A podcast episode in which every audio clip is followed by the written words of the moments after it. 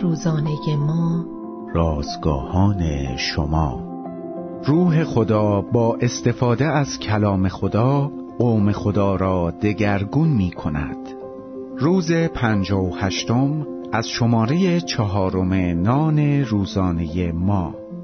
ارادهی متحول کننده عنوان و رومیان باب شش آیات یازده تا بیست متن امروز ما از کلام خداست یک بازیکن بیسبال دچار مشکل شده بود فصل را با افت شدیدی شروع کرد اما در هر صورت بعد از تعطیلات میان فصل همه چیز رو به بهبود می رفت. او در چهار بازی برنده شد و ناگهان تقریبا شکست ناپذیر شد. وقتی از او دلیل پیشرفت را پرسیدند جواب داد تغییر روش به عبارت دیگر او یک عادت بد روش پرتاب خود را اصلاح کرده بود. او بعد از فهمیدن خطا با پشتکار بسیار هرچه بیشتر تمرین می کرد و نتیجه بهتری می گرفت تا اینکه در پرتاب بعدی بردهایش تثبیت شد. آیا آخرین کوشش خود را برای تغییر یک عادت بد به خاطر می آورید؟ خیلی هم آسان نبود.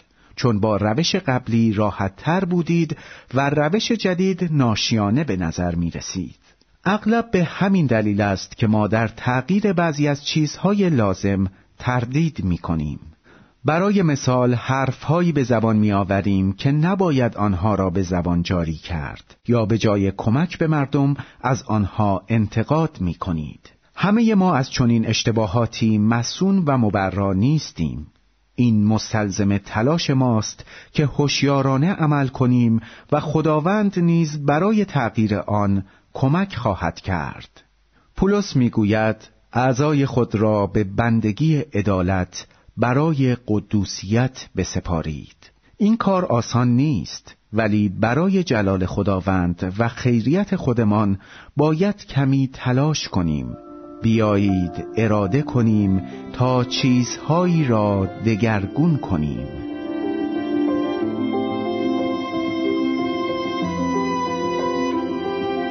کلیه حقوق متن این اثر متعلق به انتشارات جهان ادبیات مسیحی است.